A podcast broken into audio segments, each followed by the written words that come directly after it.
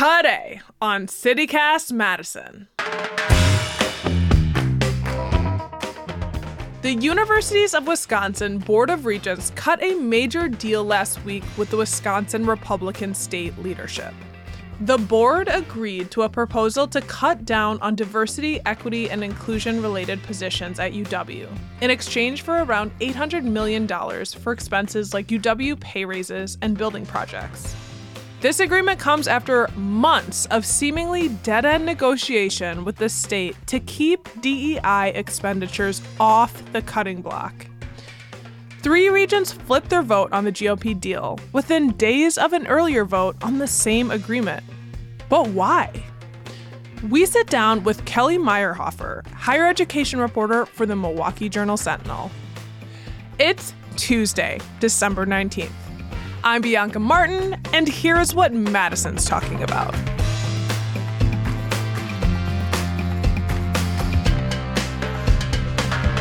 Kelly, hello. Hi, thanks for having me. Of course. So, what happened? Why did the regents change their votes? Yeah, there were three regents who flipped their votes, and uh, you know the comments that they've made publicly one of them talked about how they didn't really have enough time to review the entire deal. And that quick turnaround, I think, was part of the reason that uh, votes may have changed. Uh, the other two regents who flipped their votes talked a lot about how they heard a lot more input from the chancellors uh, and campus communities in the wake of that failed vote and realized the extent of the campus's financial situations required them to approve the deal and get 800 million in state money. Yeah. Um, so that was the official word. Is there also partially an unofficial word, knowing that several of the regents, including Amy Bogost, uh, are serving unconfirmed in the Senate? It's a good question. I haven't heard anything uh, yet to suggest that those weren't the reasons. I do think it was really just, you know, somewhat they felt the deal had to go through and they were willing to be the ones to change their vote. But it's obviously something I'm still reporting on and trying to get to the bottom of. Yeah, yeah. And I'm not trying to create a situation that's not there. I because I saw a tweet from Senate President Chris Kapenga, a Republican from Delafield, who said that Bogost and the other unconfirmed regents could lose their jobs as soon as January if they voted against the deal. So if that was kind of in the picture at all. Yeah, I mean, that was certainly out there. I think, you know, I've been covering UW for five and a half years and I've talked to some of the regents, and I don't think, you know, them being voted down and losing their job is something that weighs on them that heavily. It's it's a volunteer position, it's an unpaid position.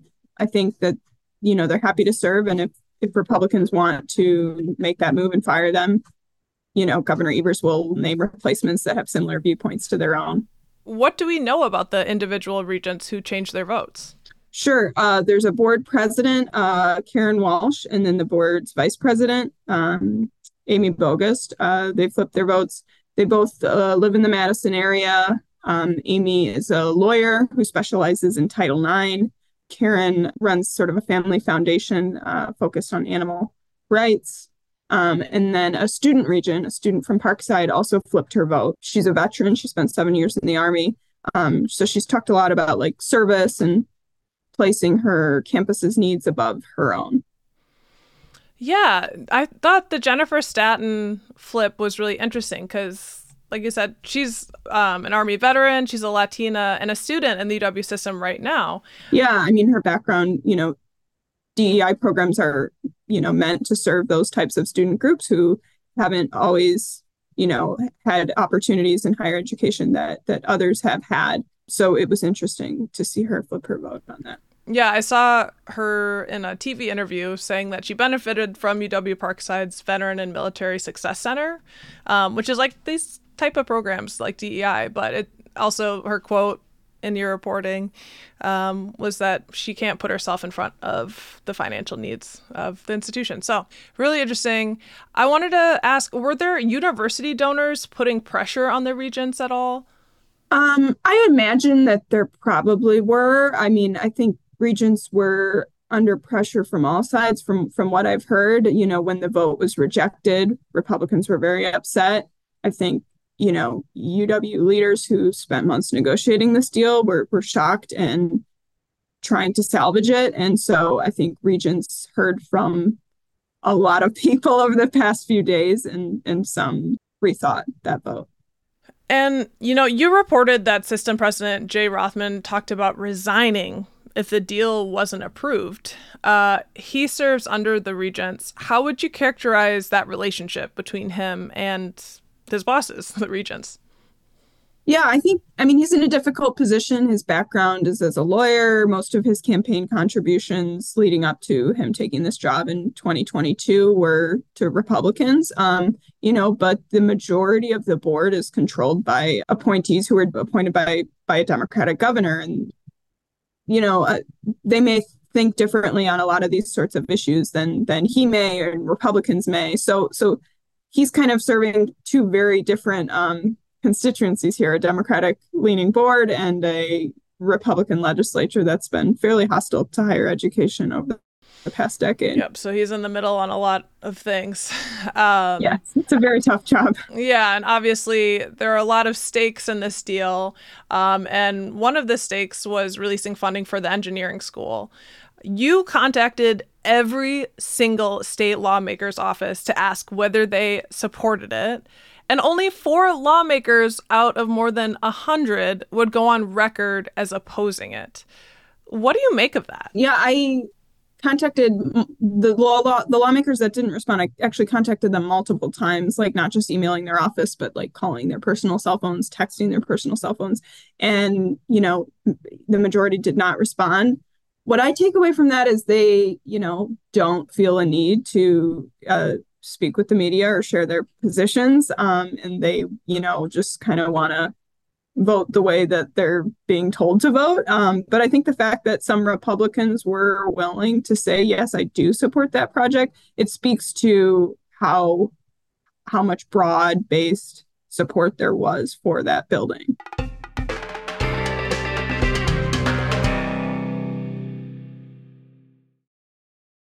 Well, so as a part of the deal, the universities had has to reassign some staff who work on diversity on campus. Uh, UW officials argue they're still committed to diversity. Um, what impact might this restructuring have?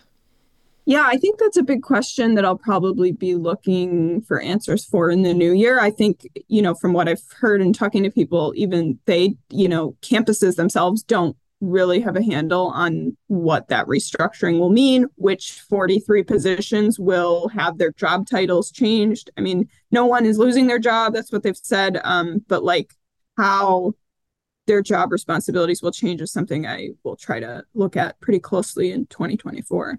Yeah, well, we'll definitely be paying attention as well moving forward about how some of these changes will impact diversity on campus. Um, you know, the regents second vote here was conducted in a closed session, meaning the public couldn't attend. Wisconsin open meeting laws say that government meetings should be open to the public unless there's a very specific reason, like discussing a lawsuit or a real estate deal.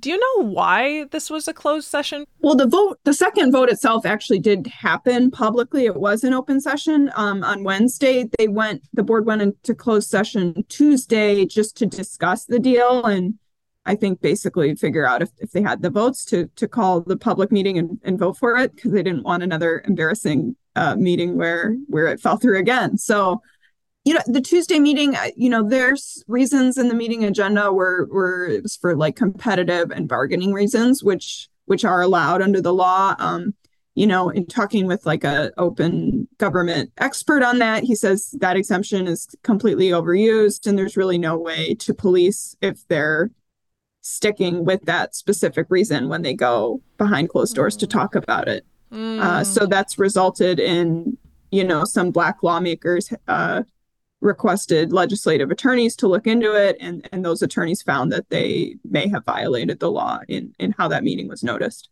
What do you think this fight and how it was handled signals for the future of the university system and Republican state leadership's relationship? I mean, I think the relationship has always been quite tense for you know more more than a decade, really. Uh, I think you know this particular debate over DEI and the value it brings to campuses or, or the wasteful spending that it creates that that is not going to go away. I mean, Speaker Vos said in his statement after the vote that this is just the first step in eliminating these these cancerous practices. So I really see it as like one battle of a much larger war um, over DEI. Yeah, I actually have the quote right in front of me. I wanted to read the full thing. Uh, so this is Assembly Speaker Robin Vos. Republicans know this is just the first step in what will be our continuing efforts to eliminate these cancerous DEI practices on UW campuses. Um, you know, so that sounds like the first step. Do you have any thoughts about what the next future steps might be? Well, I know uh, a conservative law firm, uh, the Wisconsin Institute for Law and Liberty, has has filed uh, legal challenges for several like race-based scholarship programs. Um, so those are in litigation right now. The scholarship programs that Republicans are targeting are, I think they're called like a minority grant. Uh, you know, that's uh, you can get up to $2,500 if you're a student of color attending a UW campus. Um, and they say that that's wrong. to just be open to certain races and not white students or other, you know, specific backgrounds. Um, and then there's also a minority loan teacher forgiveness program. So if you're studying to be a teacher and you're a student of color, uh, they created this program to try to diversify, you know, the state's teacher workforce if you work a certain number of years, you can get those loans forgiven. Um, so they're also targeting that program. So, what about for the state lawmakers, like folks from the Black Legislative Caucus, who are openly against this? What might this bode for them and the university moving forward? Yeah, it's a good question about what the Black Legislative Caucus will do. Most of them are in the minority of the legislature, so they don't have a ton of power, but I think, you know, them being so vocal about this deal could, you know, sort of affect their relationship with UW. They've been strong supporters, and I think they're going to be watching very closely now that this deal is done to see what sort of supports uh, campuses have for students of color and how that's changing under this deal. Yeah. And can you talk a little bit more about what you've seen and, and what you've shared in your reporting about students on campus because you know there's uh, it appears to some like students of color ha- are a bargaining chip and they were just given away. Yeah. I talked to a lot of students of color over the summer when um, these these cuts were on the table and a lot of them talked about the importance that these programs have. And getting them through college. Uh, one of them, a UW Milwaukee grad student I talked to, said, I would not have graduated without the multicultural office because I found my friends, I found staff who looked like me and and uh, cared about me and helped me navigate these confusing financial aid forms that my family doesn't know how to do because they didn't go to college. So they say those those those offices are quite short staffed with with thin resources and this was before the cuts or the restructuring. So it'll be interesting to see what the changes are. Definitely.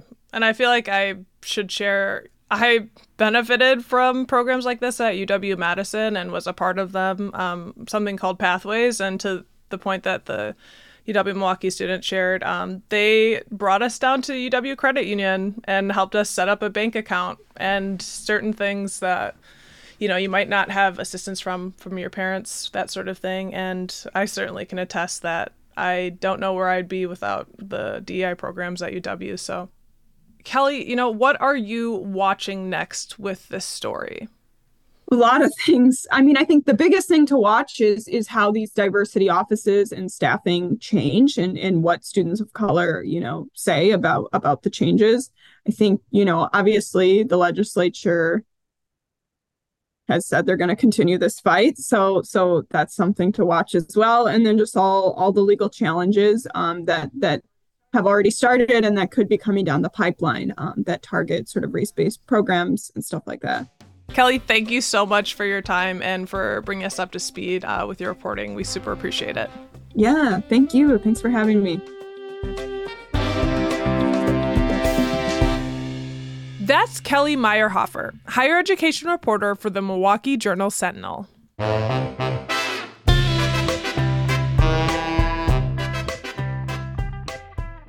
That's all for today here on CityCast Madison. I'm Bianca Martin.